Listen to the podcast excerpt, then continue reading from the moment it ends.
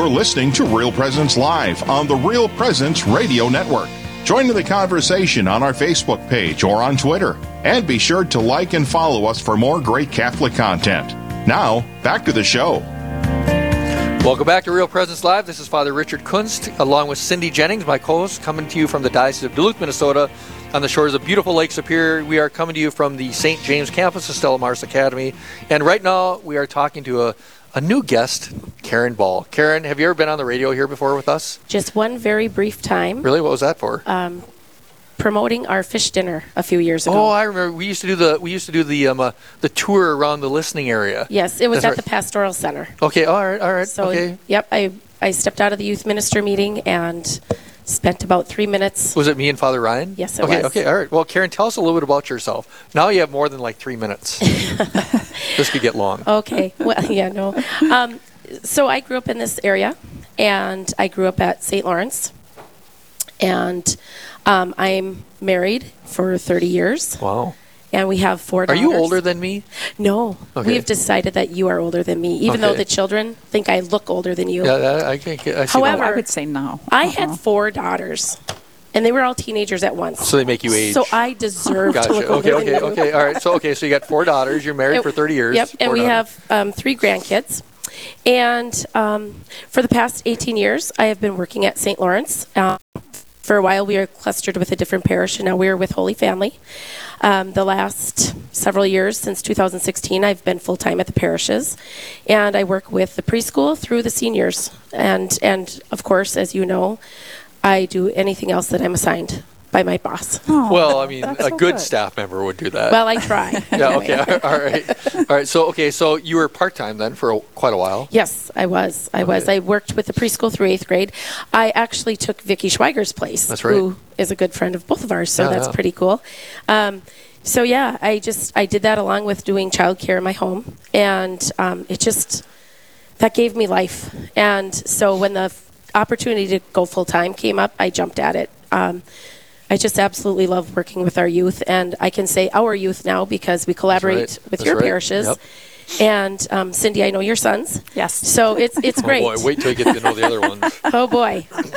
Yeah. Well, although you do have the It's probably Lenny, the you worst. know. Lenny's the worst. Well, he, Well, I mean he's that in got a a great heart. sort of way. He's got a great heart. Yeah. does. He does. He does have a good heart. He's so a I mean, okay, so I mean, you're natural at it, and uh, you know, it, and so I really respect and how you do that. I think one of the things that you have, maybe you can speak to this a little bit, is uh, that's very beneficial to St. Lawrence is longevity. Yes. So it's like Yes. youth ministry always has a kind of high turnover, but my parish here at St. James has an extraordinarily high turnover, at least the last few years. Mm-hmm. And I'd like to not take any credit for that, but I might be part of the reason. I don't know. But but uh, turnover in youth ministry, it's all about relationships, right? It is, and and the thing of that, you know, working at the parishes that I have, and and walking with the kids from first communion all the way through confirmation seems to be really beneficial. Um, I do know a couple of other parishes in our diocese that have you know longer term youth ministers, but really, it is a high turnover rate. Um, I think part of that is, you know, there's many graces that you receive, but the paycheck is probably not what you would get in the secular world. So I think a lot of people step away for that reason. Um, I, I don't know what else to say about that except for there's a lot of burnout because it's not a Monday through Friday job. Yep. You know, I would say over the course of the year, my average hours per week is 60.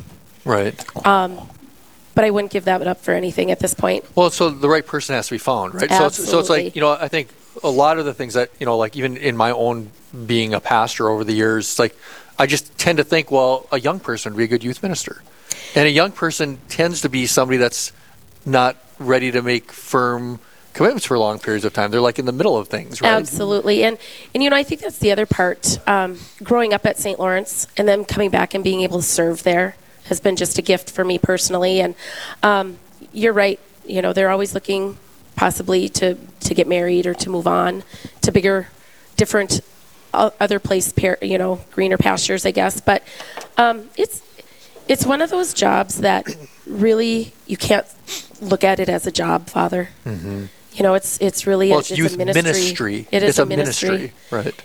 and if you don't have a passion for the youth, if you don't have a passion for the faith, it's not a job for you Mm-hmm. at, by any means. Um,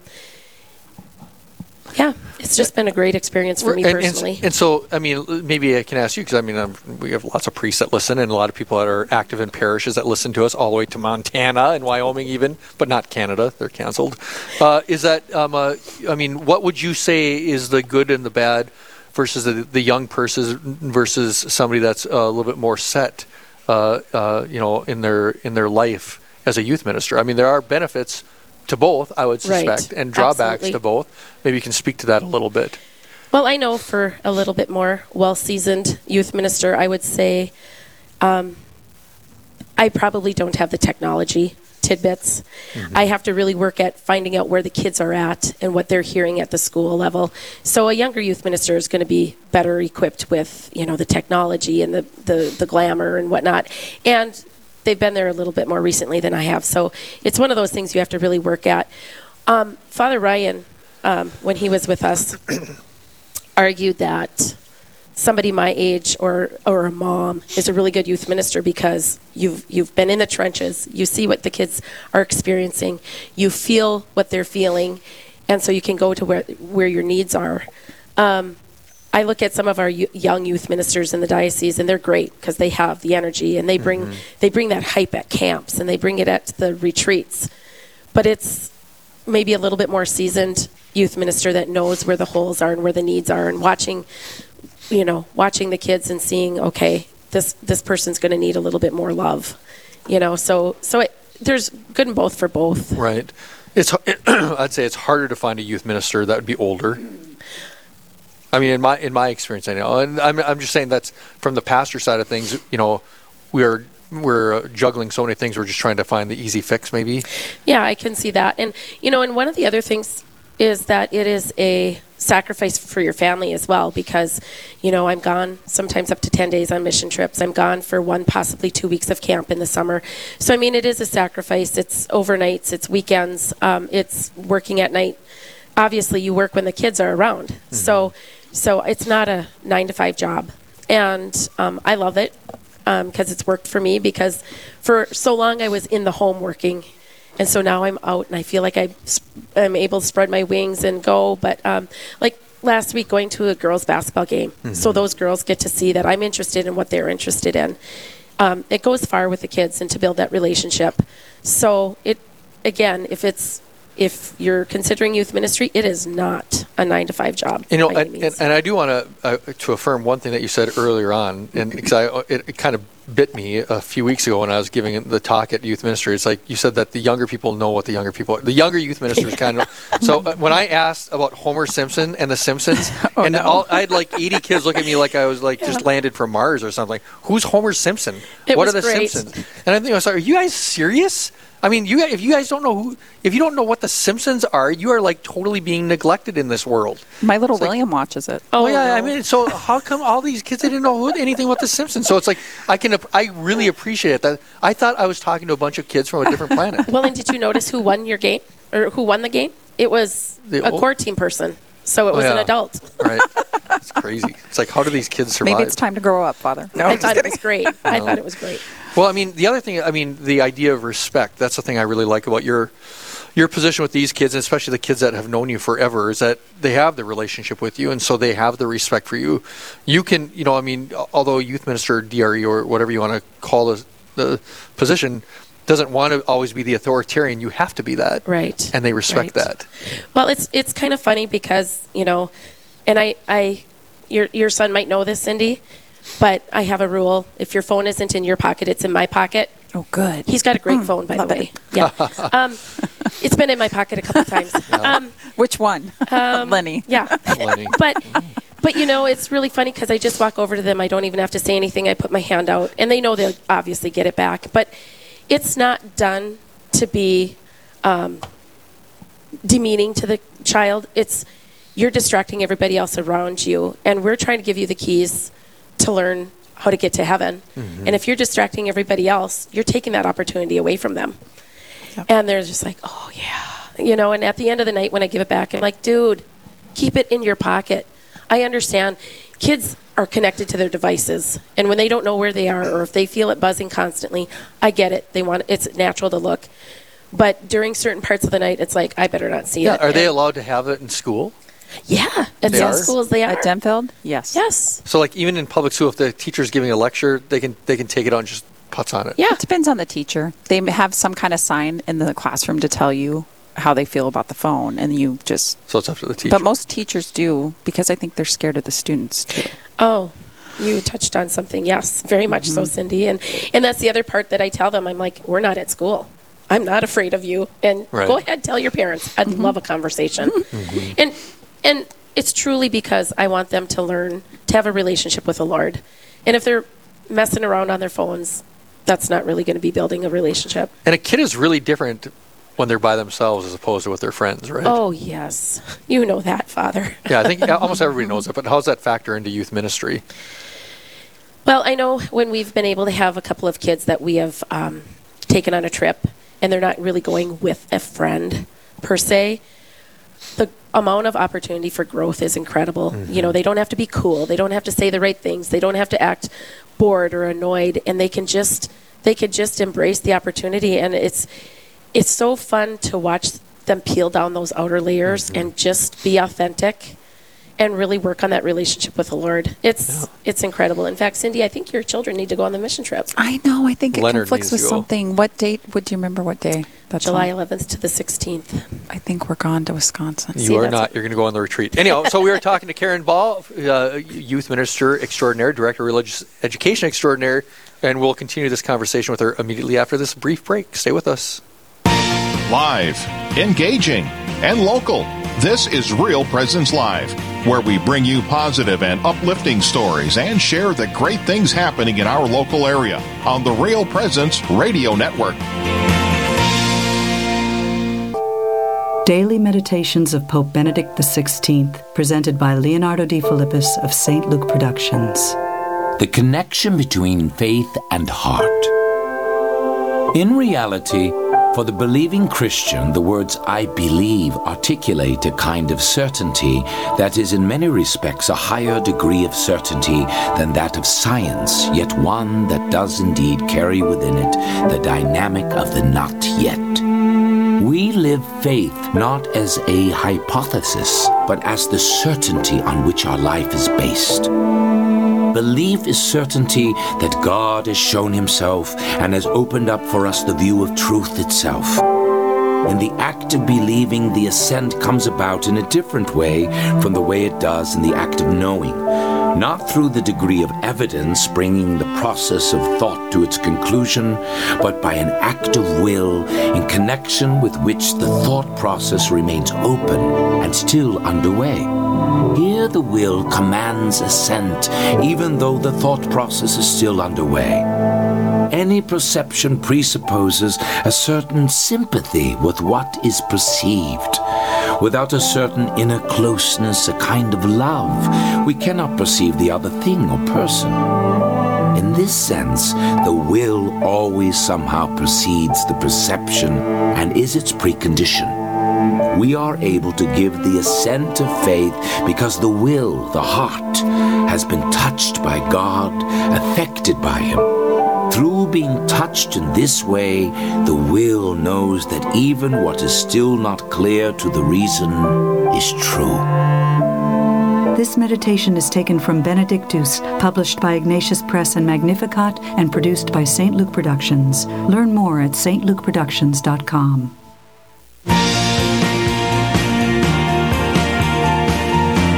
You're listening to Real Presence Live. Now, back to more inspirational and uplifting stories and a look at the extraordinary things happening in our local area. Heard right here on the RPR Network.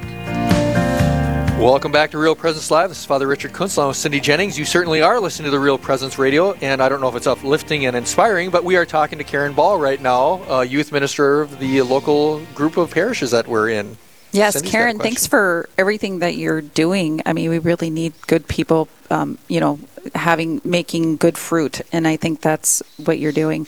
My question for you is, with the kids that you're working with now on um, the Wednesday Faith Formation, what are you seeing as the kind of their most challenge? Like when you talk, when you look at things that are going on in the secular world, and these kids being mixed in with it, what are you noticing that's kind of your biggest challenge for that or for them? Oh goodness, this is something that I think even with my own family when they were growing up that we we really had to try to strike a balance. Um, these kids are overscheduled. They have their sports, they have their music, they have friend um, obligations, they have work obligations, and then we expect to fit that faith component in. Um, Jenny Boren came and gave a talk at the end of our faith formation year last year, and she piled on all the responsibilities with just like different symbolic things for the kid, for one child to hold. And she couldn't possibly do it because these kids have so much in their life. Um, I feel like parents are um, torn between uh, having making them go to learn about the faith and allowing them to be, you know, the best at their sport or the best at the athletic opportunities or music, whatnot. Um, so I think once upon a time, you know, Father, when you and I were growing up, You were growing up before you I were- was. it felt like our faith formation came first and the softball, basketball, volleyball came after. Um, parish dinners, bingos, those were kind of our family social things. And now it's just all these other, you know, things. Times have changed. Sports. Oh my goodness. And it's not just if you want to excel at a sport, it's a year round activity. Absolutely. Yep. And the fact that once upon a time, Wednesday nights were kept as faith formation nights. You know, there wasn't any activity after five o'clock. I remember being chased out of the gym. It's five o'clock. You guys need to leave. Um, that's not happening anymore. So the challenge for somebody like in your position, and even somebody in my position, parents for that matter, is to most of the kids when the kids get there, they don't want to be there. It's like Right. we don't want to be here. We just don't want to be here. It's like how do we get them to want to be there? Gosh, you know, that's something that I struggle with all the time. Um, again, it's one of those learning who they are, learning what they enjoy, asking them about their activities, and saying, Do you realize you would not excel, say at hockey, basketball, whatever it is, if you did not have the Lord with you? You know, um, and the more you learn about your faith, the better you are going to be all over your life.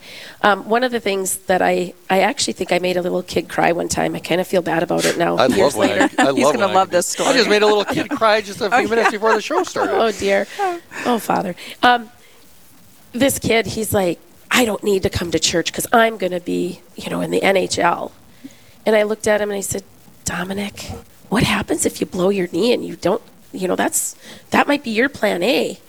But what's your plan B? And if you don't have the Lord as part of your life, if you don't if you don't follow Jesus and if you don't go to mass, you know, where are you going to be?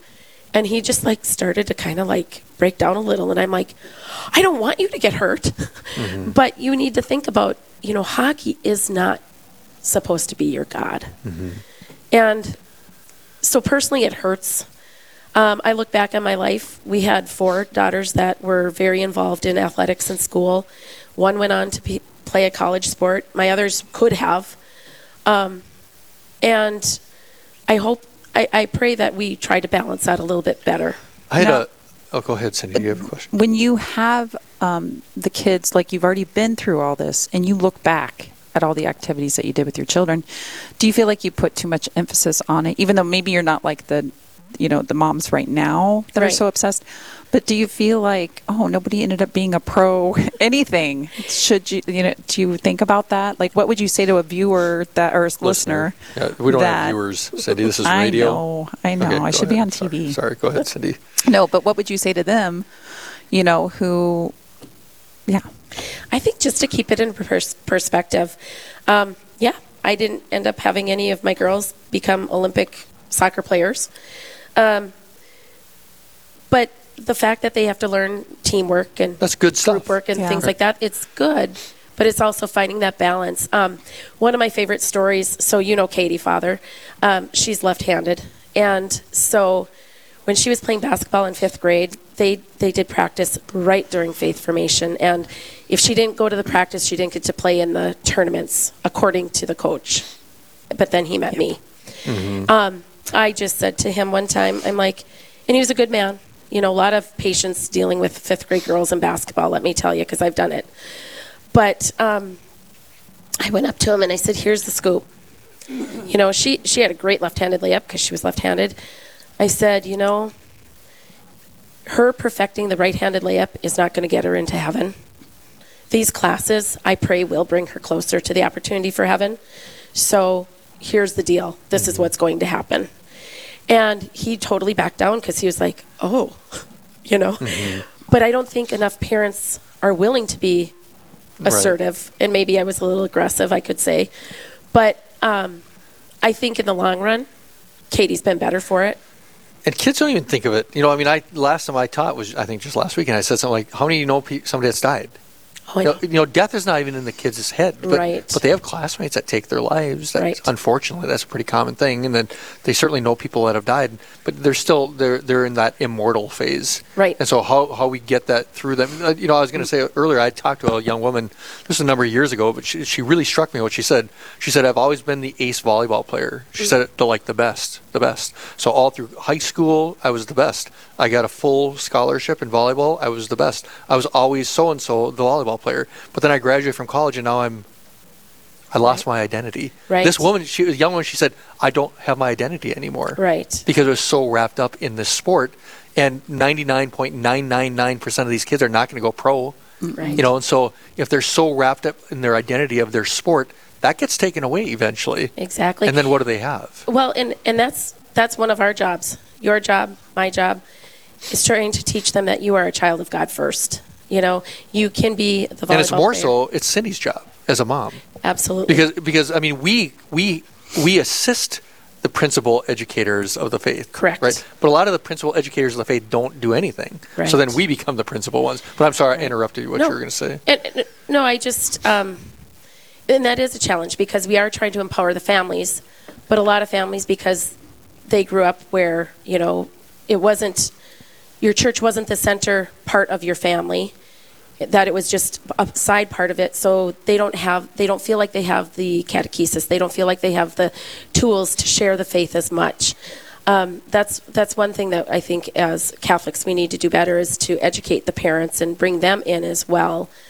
But it's that time factor you know? It's that having to sacrifice their time to receive some direction they don't have that. A lot of people want to drop their kids off at faith formation and do their target run and their grocery run without their kids. I understand that. That's mm-hmm. my grocery bill is always a lot more when i to this day have my adult daughters with me and that's fine. But it's it's one of those things that we need to emphasize you know faith should start in the home mm-hmm. and we should be supplementing them. What do you tell a parent whose kid just cannot stand going? How do you how do you get your kid how, as a parent? How do you get your kid to to get there and kind of want to be there? So I was a mean mom. I know that's probably hard for you to know. I don't believe that at all. Um, and actually, maybe I should say I was a mean mom and partner because my husband and I together, um, You were the bad cop. we were, well, we both were bad cops. If you live in our house, you go to mass. Right. If you live in our house, you go to class. Granted, there were times, you know, um, that it was like, okay, you're 15, 20 minutes late for class, or I pulled you early, whatever it was to go around your activities. You just need to be the one. You have to decide what what is the great outcome here. We want them to know the Lord. We want them to have a relationship. They're not going to have a relationship with God if they are constantly on the basketball court or on the lacrosse field or in, you know whatnot, whatever their activity is. Um, we need to begin to prioritize the faith because, like you said about the volleyball player, when it's all said and done, what do you have left? So And I think continuous conversation about why you're going and what you're doing is great. And then I think even being the hard mom that you are, I think in the future that Oh, yeah. that goes with them, Huge. and they're going to continue that because they're going to see that importance and the love from it, and they're going to want that for their own children. Right. Uh, we just completed some confirmation interviews this weekend, and this one kid came in, and he's great. I've known him since he was probably toddling around. Had his older brother in the program and whatnot. He was just like disgusted that they have to do all of the things for church. And I pulled out the catechism and I opened up, you know, to probably a 20th of it. And I said, This is what you know this is what you've been taught because our faith is so rich, it's so deep, it's so beautiful. This is all the more that you have to go. And I said, and I told him, if I'm being honest with myself, I only know about half er, probably even less than half of the catechism well. And I said, it's a lifelong process. This isn't just a one and done and that type of thing. Yeah, we um, uh, Karen, you, you've been a great guest. We, we actually have a listener that called in, just wanted to uh, commending moms for showing their kids and teaching the faith. It starts from the top in the teaching kids the faith, and uh, the book is not the long. I don't know. I don't know what book they're talking about. Somebody called in commending what you're saying and how we need to really uh, teach our kids. It's all about. It is all about getting to heaven. You, we, we have we have like 40 seconds left. Say something about our confirmation program because it's kind of new that we have here. Yeah, so we, we collaborate with um, St. James, St. Lawrence, Holy Family, and St. Elizabeth. And we, I just feel like we're doing a really good job. They meet once a, a month on the Sunday night, just specifically for confirmation. We have the pastors of both churches come, of course, Father Rich. Um, the relic night, when you brought in your relics, that went a long way with these kids because it's tangible. Mm-hmm. So that's that's our biggest thing is to try to teach them to have the relationship with the Lord, give them the tangibles, and give them the tools to continue the journey after confirmation. Thank you, Karen. God Thank bless you you, in your work. Karen. You are doing great you. work. I can say that because I see it. And so thank you very much. Thank you, Father. So uh, after Keep this, taking the cell after phones. this, after this brief break, we'll be talking about the Pope's guns. You heard right. After this break. This is Real Presence Live, where the focus is not on the evil around us, but on conversion and mercy through the good news that is always good. We're local, engaging, and live on the Real Presence Radio Network.